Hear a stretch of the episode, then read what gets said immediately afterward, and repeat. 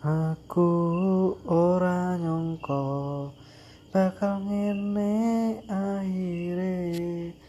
Dadi laku dhewe dhewe